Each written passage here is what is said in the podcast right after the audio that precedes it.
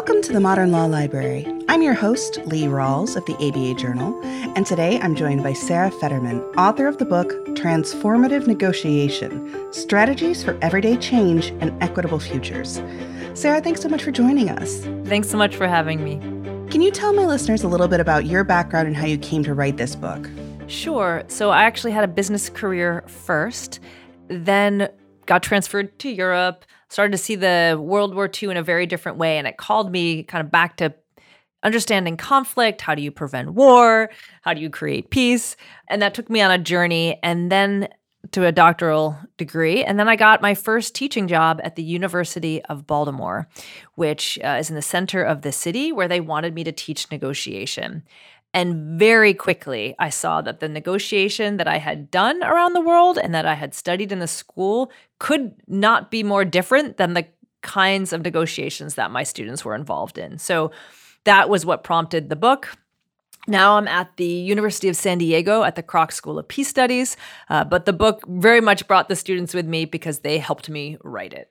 And one thing that really struck me when this book was pitched to me was that it's looking at a different way of approaching negotiation studies. Like you said, you had been through a PhD process. There are people who have been working in this area, you know, of academia for quite some time. And as human beings, we've been trying to figure this thing out for tens of thousands of years. But you felt that the negotiation field has some significant blind spots. Can you go into what some of those are? Yeah, one of the things I noticed most immediately, and it's really hard to miss when you're teaching predominantly professional black adults in Baltimore, a traditional negotiation you know pedagogy right the literature and the firstly what stands out is just the context is so different. There's usually corporate examples maybe hostage examples or international affairs. The kinds of examples that come in the book and role plays are about you know trying to get prunes from pakistan or pandas from china which are all real things and realities for some people, but my students didn't see themselves in the examples. Context wise, they didn't even see their names in the examples. I mean, a lot of the books were using like the apostles. Everyone was named John or Paul, right? or Mary or Susan. And so, both kind of the socioeconomic position, the social position, the context they were in. And what that meant is that the it turned out that the rules or how the world was operating where they were coming from wasn't really even acknowledged either. So it was like we're tr- tried to make the best of the principles, which were still good, right? The principles are good, but the the context didn't transfer very well. You say in the book you have four goals here, and I'm just going to read them out. You know what they are, but for the listeners, uh, first one is to help individuals move from precarity to stability. Second is to in- address the significant blind spots in the negotiation field. Third, to introduce a new approach to negotiation that disrupts rather than perpetuates oppression. And fourth, teach those with power how to use their power to create more equitable futures. And listeners out there, I know not all of you are lawyers, but many of you are. I think that everyone negotiates on a nearly daily basis over something. When you talk to your students about negotiation, navigating some uncomfortable situations, where do you find most people have a lot of blocks? Yeah, especially so our students were often in government jobs or military or police or had were trying to negotiate with a the court system, carceral system, but just more rigid administrative structures than maybe the corporate many corporate environments. So what happens is many believe that all of those that there's just lots of no's and lots of rules and nothing feels really negotiable. So it's really extraordinary when somebody negotiates, it convinces a judge to transform his life sentence, right? And, and, and let him go after a number of years. Like, how did you persuade a judge to, to do that? Um, but they're having to negotiate within very rigid structures, for one. There's also for communities, people who are from either you call them historically marginalized or historically underestimated, or there can be a belief in not deserving. Uh, and so that can be also difficult for people to overcome. Learning to ask when they are unleashed to ask, I could they were they could not believe how powerful they were, but many had learned silence or just kind of accepting their their lot through these complicated systems. I'd love to talk about the structure of the book. Can you share with listeners what your thinking process was when you laid out the chapters? One thing I particularly like is in every chapter, there is a list of exercises or activities to think more about this area that you are trying to help people uh, conceptualize. So, um, you know, let's, for instance, we can talk about asking, imagining, giving. The, the first three chapters are imagine, ask, give. And then you get into money, people's digital lives, power, gender, sex, and race. And then guns, addiction, and an orchestra. Uh, the Baltimore, the Baltimore Orchestra gets a shout out in this book. I would love to hear about your thought process in putting together the book and in selecting activities for people to complete at the end of the chapters. One of the great gifts of writing this book out of writing a class is that I had to I kept teaching the class every semester. So I had to, you know, create it in 15 week structure. Like what would make sense? What kind of arc do you want to take people on? What's the journey? So I got to take the structure and take students through it and try out all those activities with the students to see what what worked, what resonated with people. But I it was the structure itself both resulted from the needs that they were bringing to me and then holes that I saw in traditional negotiation approaches. For example, a lot of negotiation books tell you how to get what you want, but don't spend a lot of time helping you figure out why you want what you want or what actually do you want.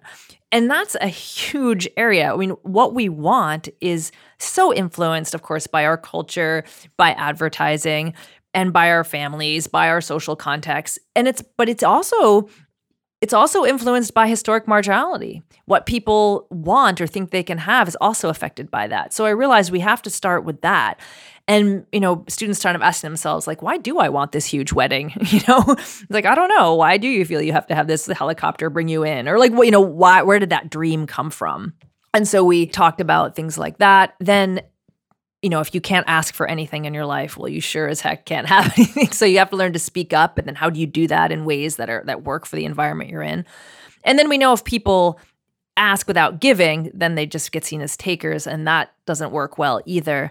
But what I learned in that context and where give is a little different than said in other negotiation books, it's not just about giving to other people, but people who are moving from precarity into stability from communities like that, they're often taking care of many people along the way, caring for kids, caring for parents, caring for siblings that haven't have had a hard time, people who are in and out of the system. So there was a lot of needing to give to themselves. Like giving more wasn't necessarily what they needed to do. They needed to figure out how to care for themselves as they were, you know, moving along in life and bringing many people with them.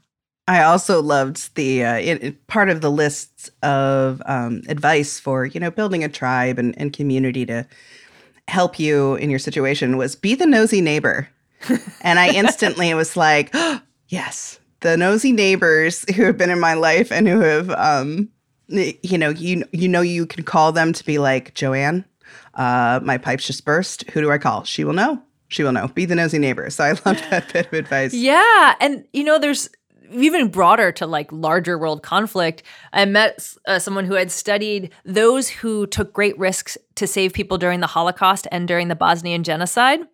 And he said what he found in common with the people is that they were the nosy neighbor, the one that you can't stand that knows everything about you is the one that will like run into the like figure out how to save your baby during a war. That there was some kind of correlation between that nosy person and actually, you know, there's a real strength in that and they can sometimes i think get picked on for being so nosy but they might be heroes if things change and you mentioned you know it's hard for people sometimes to trace back oh wait why do i i want this yeah. the chapters on imagine and ask i really kept thinking about all of the family law attorneys who need to help their clients through a very painful process in which there are a lot of hurt feelings. There's a lot of fear about, you know, what economic precarity, you know, what's going to happen to me, what's going to happen to my children if I have them, and anger towards the other person. And it, it just seems like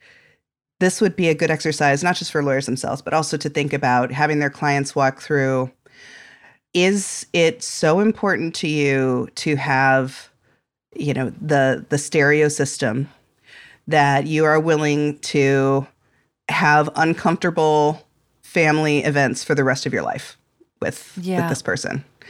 And and getting getting clients to think through their asks seems like a really useful thing to do for you know not just family law but that's the that's again what I just kept thinking about because you were really talking about people and their their kind of intimate everyday life problems that they need to solve not just large corporate entities who might also do well to think wait why am I why am I so wedded to this particular ask? So I, I think that that could be a very useful thing for lawyers to think about when they read this. A few things you know there's the stereo represents something right? So helping people understand what does that represent for you? And it might be respect it might be that i matter. If you can help them get to that you know and then how can you respect yourself or what would be respectful of yourself of your future self of your kids future self so that you acknowledge that symbol? Because it's you know they'll just say it's the stereo right? But for them they may not even realize what it's about. So futuring is very helpful like in five years you know what will that mean? Kind of what you were saying. But also finding other ways to get that feeling of respect and self-respect There are other exercises in the book that I think are really great for people to think through. And I know that one of my areas of anxiety is is around money, and, and you talk through that a lot in the chapter. Could you share with the listeners um, sort of what you talk about in the money chapter, some things that people may not be um, thinking about as negotiations or as helpful in negotiations? Would love to just hear you discuss that. Yeah, I, I, there's a lot of focus if you read negotiation books, you know, especially on salary, salary negotiations, and how to negotiate for a house. You know, when you're looking at our lives or business contracts. But what I found was where people were most vulnerable and standing to lose the most in their lives, if you look at money, was things like not having insurance, right? Not having a savings fund, which put them at great risk. You can't walk away from abusive situations as easily personally or professionally if you don't have any money, but also not having a will in your family. And families that don't have transgenerational wealth or any wealth in part because of how the how they've been positioned in society over over time. I'm like if you if you want to protect your money like your $5,000 salary raise is one thing, you know, that's great, but like your mom has a house. Do you want you know want to talk to her about where that's to go or you know if things get caught in probate. So we had people come in fiduciaries come in and talk to the students about different financial basics because without those, one, you can be very, very vulnerable and you're chasing after the wrong thing. You think it's about the car, you think it's about the salary raise, but it's really about this real solid financial foundation. The other was most negotiation books don't talk or think about how do you know how much you can afford. It just tries to help you, you know, spend less or get more. But but what is your walk away point? How do you get to that? So we, there really was some big gaps for people around really finance 101 which i think probably a lot of people have even if they have big salaries. Like it doesn't mean you know those basics. So that's sort of what we discovered in doing that There's also a discussion about student debt, which many of my listeners yeah certainly have. And uh, thank you for the shout out to the Public Service Loan Forgiveness Yes. program that's been just transformational um, and, and glad to see word being spread about it. Yeah, Ginger Robertson was a law professor in my class. I was really lucky to have her, and she was advising the other students going to law school how to use that and how to. She got $90,000 worth of debt wiped away using it.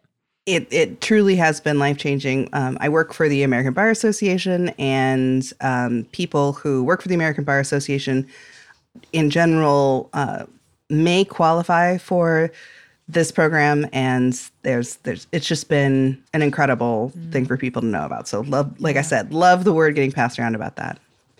We're going to take a quick break to hear from our advertisers when we return uh, i'm going to ask about another exercise you have called the inbox colonic Welcome back to the Modern Law Library. I'm still here with Sarah Federman, author of the book Transformative Negotiation. Now, before the ad break, I mentioned the inbox colonic. This is a very memorable phrase. Can you please tell uh, our listeners a little bit about what this is and why you encourage people to do it.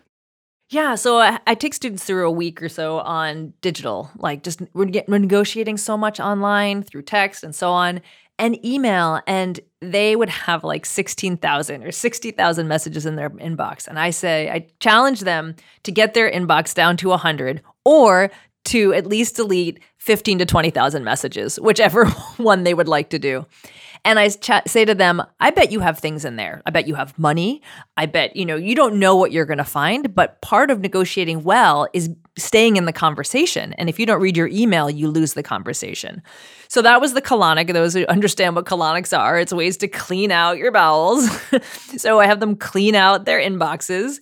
And we had a student who found a job offer in there and he went back and he called them and he got the job.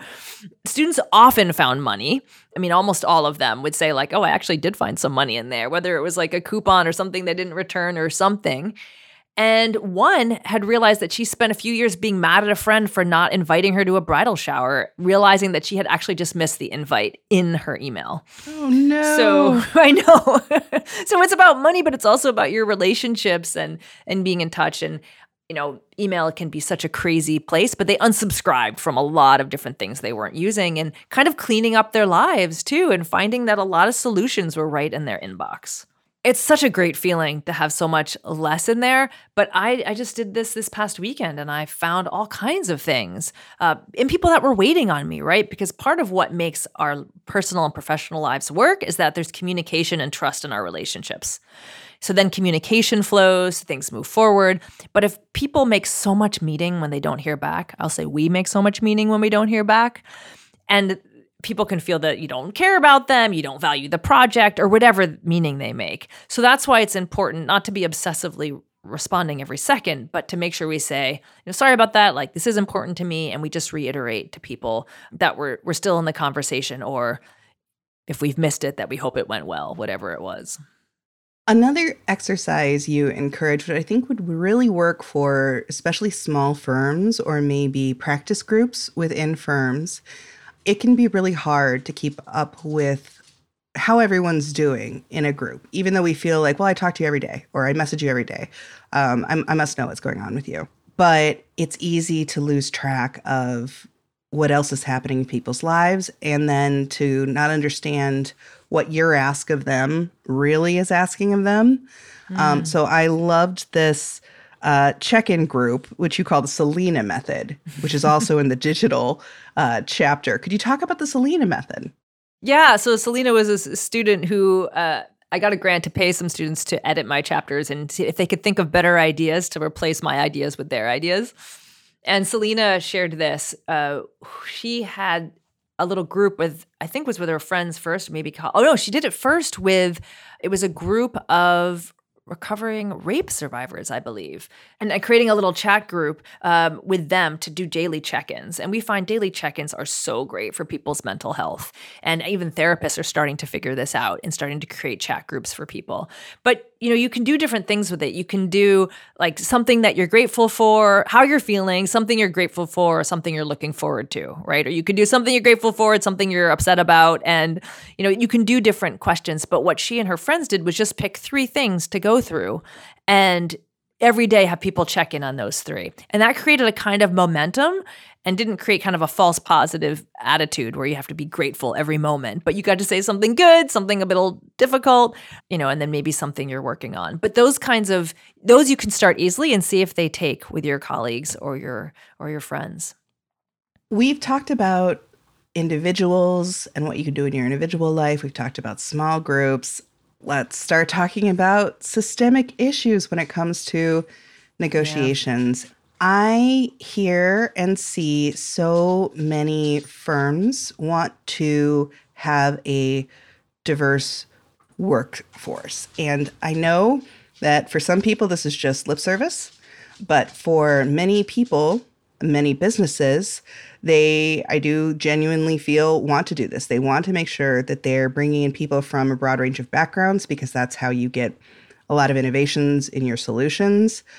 But much like what you said with the field of negotiation, uh, there is an understanding of well, here's what a traditional workspace is, or and this is this is how we speak to each other. This is how we negotiate. This is how we behave in a workplace without realizing that those norms were developed by people in power uh, and that many of the best known pieces of advice may genuinely not work for marginalized people. So firms may be very proud of the diversity that they're hiring, but then struggle to retain workers and build healthy firm environments. So I would love to hear your thoughts on this because I do think it's genuinely in the legal industry just a huge issue that I believe legal professionals want to solve. Yeah. And and I'm going to be giving you and what I put in the book is what the students told me about their experiences because they were the ones trying to navigate, you know, being a black paralegal in an all-white male law office and kind of what that was like and sort of the patterns we get into. So some of the things you said this very well before because it's what is professional behavior and who decides and oh my gosh the amount of pressure on black women around hair and how complicated that is for them and how much money they're spending trying to like match or deal with all these expectations about what professional is. So uh, one thing to think about when we're we're bringing diverse workforces thinking about okay you bringing in people from different backgrounds different ethnic and, as well as socioeconomic but then giving the space for different forms of expression as well, right? So one is just bringing one of everybody to the table. And so, okay, we've got one of each, check the box. And the other is, all right, well, I learned that people who grew up in precarity and moved to stability actually have a lot of skills I don't have. Right. And yeah, their form of expression might be different, but their ability to detect bullshit was actually a lot better too. Right. So they had different skills. So that that was one. One of the interesting studies that I mentioned in the book is that, you know, happy hours and things that that companies do to try to bring people together very admirably, and law firms may do, they can actually increase distance between colleagues. And this was sort of counterintuitive, but they found, for example, if you're if most of your colleagues are white and they're watching Downton Abbey, right? and you're coming into this conversation and they're talking about their television show and you're like, "Okay, I don't watch that." Right? I'm watching a totally different show like dear white people or something, right? And, and you're saying, well, I, if I bring that up, then I'm the black person. I'm the stereotypical black person, and I don't quite fit in that. So, what the advice was is to create those opportunities for people to connect, but not forcing people to connect and not forcing them to share personal information that they know that even by speaking about their lives, it actually shows the distance. I don't know if you've ever had this with a colleague and you like realize the gap between your socioeconomic situations, right? And you're like, and the, and the person maybe who's way richer is like, wow, I'm just like, I have so much more wealth than you. This is awkward.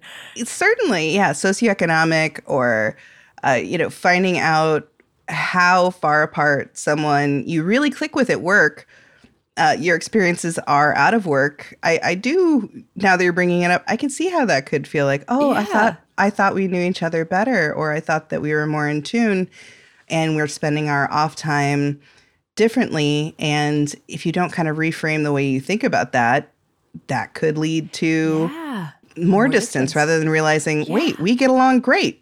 We get along great. We can spend our, our downtime doing different things and um, achieve what we want to uh, together in the workplace. But those those moments of alienation, so lonely. Yeah, it can make so it's ironic. Like, oh, it can make it worse to bring people together, or just giving people the this doesn't mean to tiptoe around everything, but just giving people the space to share what they want to share and don't take not sharing as being aloof.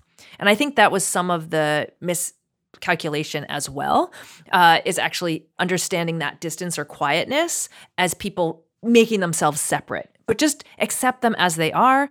I think that there's also a generational element, perhaps. I mean, as well as um, you know, people talk about well, what's no longer appropriate in the workplace, et cetera. One thing I thought about while reading the book is who gets to yell. I have never in my life yelled at work not once. I get really freaked out by people yelling at me. There are plenty of old partners in a law firm or certainly, you know, younger younger folks in a law firm who yelling is something that they feel fine about, yell at a subordinate, etc. And there are people who socially have been shown through experience that if they raise their voice, uh, they will be in big trouble. Big trouble. So that's just one of the things I think about when it comes to like negotiations. You mentioned when you have been in these corporate negotiations, you've seen, you know, white men break down and cry, and and there's nothing there's nothing wrong with showing emotions um, and having tears, but there also is the question of who can display emotions without having that rebound in a negative way on them professionally.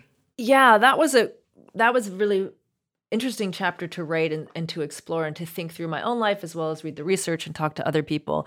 One was that students were like, well, how, how do you understand power? Especially when you start to read like Foucault or Bourdieu, like, ah, power is so complicated and all these models of power. And I was like, well, just who can scream? who can have like what you consider a tantrum and get away with it, right? Uh, except for children, right? So you might not say they have all the power with that, but may- maybe they do. You know, maybe that's actually the trick. So that was sort of who can express what emotions. Then the more subtle that you got into is who can who can cry, and so there was a lot written, written on white women tears and black women saying like wow the white woman cries in the office and everybody's like gathering to her and like but if i cried oh my god are you kidding me i'd be seen you know as overly emotional and so on. That's sort of interesting who's allowed to express what. And I think do think men sometimes get trapped in that too. I mean, it's not they can't express certain emotions either. So just looking at that to start to map the power dynamics and some of the social expectations for how we're supposed to behave. We're going to take another quick break to hear from our advertisers. When we return, we will be talking about how to negotiate your pay. Welcome back to the Modern Law Library. I am here with Sarah Federman, and we are about to talk about, I think, one of the top things people think about when they think about negotiation, and that is negotiating your pay. One thing I thought was really interesting um, was advice you had specifically for um, women or, you know, people who are not cisgendered men. and it's about using we language. Yeah. So some of the research has been very interesting about women in, in negotiation. In class one night, one woman was having trouble negotiating her salary, and this very supportive young man was like, Well, why don't you just like speak up more and ask for it? And she's like, oh, like, no, you don't understand. But the research shows that actually, yeah, women are penalized more when they speak up to negotiate not by other women as well by the way. I don't want to position this as just uh, it's men doing it to women. Women also also do it to women. And when women tend to fare a little better when they use we language like for example you know i'd like this salary because that'll help me really invest further in this institution and focus on you know this promotion will help me you know get more respect from the team so that i'm able to spearhead more effectively the projects that i'm already working on and so on. That you need to sort of show what the promotion uh, or the raise sort of will make possible within the organization not your personal not like how like well allow me to have childcare so i can be here on time. It's not that kind of thing. But to use we whereas in the studies that were done when men just asked for it it was just sort of oh yeah you just want a raise because a raise makes sense. But women had to do sort of more work around that. And women might intuitively be feeling that right? Which is why I, I, I think maybe women listening to this might be like oh yeah like that's what i do you know, it's like, because yeah, you've picked up on signals that you don't want to be penalized for being the one who wants to be promoted. Is there anything that you want listeners to reframe their thinking about when it comes to negotiating salaries? One, know that you can do it. You can be super excited that you got the job and then separate that from negotiating your salary. Like, I can't believe I got it. Like, I almost couldn't pay my rent, which is what happened to some of the students. And they would just take the job, being so grateful, which is great that they're grateful and great that they're excited. Uh, but to take a pause, and then it's like a different mode. It's like like Lakeisha Matthews, who is the head of career services at University of Baltimore, said, like you're changing, almost like changing gears. One is you're selling yourself, but then once you get the offer, you're in a now you're in a different conversation. So they want you to have the job.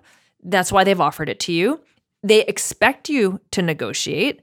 And so then shift into that mode. And then, you know, in the chapter, I sort of talk about how you might want to do that. You know, you want to make sure that at least what you're asking for was in the within the range of your field and also that you're talking about the professional work, not that you need the money for your own, you know, for your own personal things. Like she's like, you keep outside your personal life. Yeah, but make sure that you switch modes. Be excited, jump around, and then get you know then get thinking about how you're going to talk about the salary negotiation. And it adds up over time. You do want to take the time to do it and that it feeling uncomfortable doesn't mean that something's wrong. That is a great thing to say. You know feeling uncomfortable doesn't mean something's wrong. Having anxiety doesn't mean you have to stop. Those are very good things yes, yes. to to stress. To switch gears we've talked about in the business world, in our personal lives, in nonviolent situations, how to negotiate. But obviously, in the real world, for many people, violence is part of their daily life, it is part of their calculation. And as a profession, I think it's safe to state that the people in the negotiation field want there to be less of it. But the ways we think about violence and how to stop violence, interrupt violence, I don't think that I feel like I have the answers. And you had some interesting things to say about de escalation and how people can intervene in situations or take the temperature down in violent situations. And I would just love for you to talk about researching this chapter, things that you learned, and about how we can deal with violence in our communities. Sure. Yeah. So in Baltimore, this is very real and something anybody who lives there is, is thinking about. But because I didn't grew up and living in an environment like that, I brought in Lenny Spain and others who work with something called Safe Streets in Baltimore, which takes form- formerly street involved people and trains them to be actually violence interrupters on on the street during and to prevent violent altercations. It's a very dangerous job. Some of them get shot. You know, a number of the the leaders have actually died doing this work. But Lenny Spain had done his master's degree on articulating what it is that you need to know. And what he talked about is that the first thing when a, when a gun's in the room, right, it's no longer sort of a negotiation. Now you're in a very different dynamic. But even just when there's violence, that's not the time when people are going to be negotiating. Do not try to solve problems when people are in that heightened state. You can see it in their eyes, right? And their breathing and how they're thinking. They actually don't have access you know, to that part of their brain that can think through and plan ahead. There's no future thinking when you're in fight mode. So, first thing is you need to get people separate, right? You have to interrupt the storyline because the storyline is you offend me, I shoot you, right? And there's some great techniques. I mean, this violence interrupters would do anything like you know, take the kids to dinner, you know, take a kid to dinner who was about to shoot someone and then talk it out. And then once they got a break, they'd even go like smoke some pot with them just to like, just to do anything to interrupt the moment. So you can do it. You can do it that way. There's even some examples in there from some police in Cincinnati who worked on how to de escalate violence, domestic violence calls. And they use something called NLP, which is neuro linguistic programming, and they would interrupt the storyline. So what they would do is instead of just banging on the door and saying, you know, what's going on here, they would do funny taps on the door and then say something like, well, since you called and we arrived, what solutions have you thought of? And if the people had no solutions, they would sit down and watch TV you know, and they would just disrupt the storyline. And there's an, another book called Sweet Fruit from the Bitter Tree, which has tons of little stories about how people interrupt those storylines and actually prevent themselves from getting raped, from prevent themselves from getting killed, but how to actually flip that moment. But part of it is just don't play into that moment, interrupt it. If you think of it like a play and the scene is going, you want to stop that scene and change it. So there's a number of ways to do that. But one, just don't try to solve the problem when people are angry. And I think that that's really good advice for lawyers dealing with clients. If you f- see your client becoming completely overwhelmed and you have any ability to remove them from the thing that's overwhelming them, yeah, do it. Yes, do it. Get them out of the room. Take a break, etc. A cup of tea. And the the feeling is the feeling is so big. If I solve it, the feeling will go away. But now the feeling is doing something else. It's got its own momentum. So you got to get people back into themselves. One thing you come back to again and again in the book is the idea of not just a win win situation or negotiation or outcome, but a win win win. And I would love for you to talk to listeners about the difference between a win win and a win win win. Yeah. Well, the first part aim of negotiation was to get people out of this win lose mindset. For me to succeed, you have to suffer. And that's already huge. And then to think about, oh, we can both win from here. That great negotiators leave both parties satisfied and truly satisfied, not just bamboozled, right? You actually you do the work, you get creative, you stay with it until you're both like, yes. And then everything goes well and then the relationship is stronger and you may have other other opportunities. That's wonderful. What I found was the limitation with that is that you and I could be very happy. We could have a negotiation right now, but we may harm all the people in our organization, right? There's no actual ethical catch in a win win to see how it affects other people. So, just a very brief, concrete example there's a community in Baltimore called Poppleton. The developing, the organization that was the developer made an agreement with the city about transforming that area into another kind of space, not talking to the people about how they felt about having their houses be taken from them by eminent domain. So of course they were very unhappy, right? So it was not a, it was a win-win between the developer and the city, and they're high-fiving and saying, "Woohoo, we got this great deal," but they didn't talk to the people whose homes were going to be taken. So it wasn't a win-win-win. So what that means is when you're doing it, making an agreement, is just checking, and even quickly, doesn't take a lot of time. Who else is affected by this decision, and will they think this is a good deal? And then if you take it the step further, which is the John Rawls justice approach, think of yourself waking up tomorrow morning as being the person who's worse off, the worst off by this deal. And do you think it's still a good deal? And that's a way to add an ethical frame to the quick decision making. You know, does this agreement work for the kids? Right? Does it work for, you know, maybe the spouse who's not at the negotiating table or so on?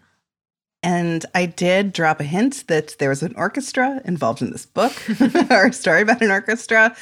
I don't want to leave people hanging. So, how did an orchestra dispute find its way into your book about negotiation?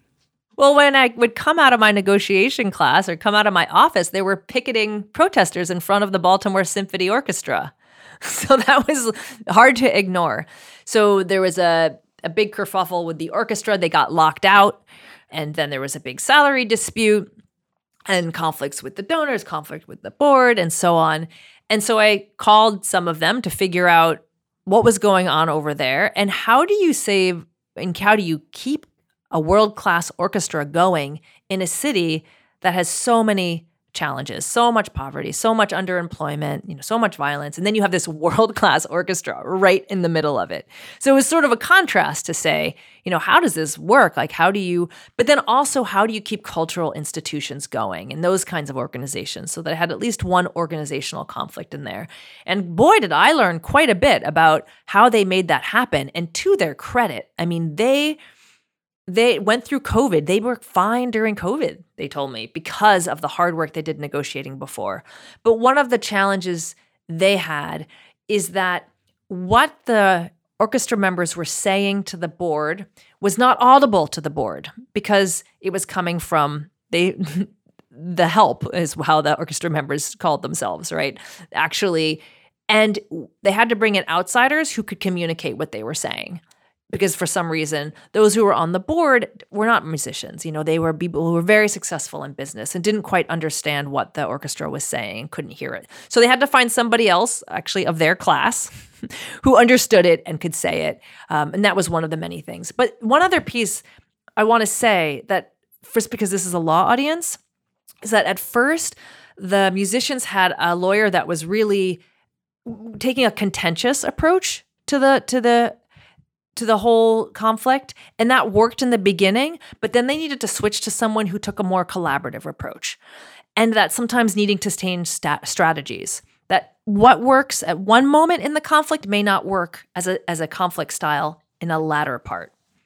That is always a good reminder. Uh, assess your strategy and just because something worked at the beginning of yeah. a negotiation doesn't mean that that's how this will all get settled Well, Sarah, if there are people out there listening who want to find out more about your work or get in touch with you or pick up the book, Transformative Negotiation, where can they do that?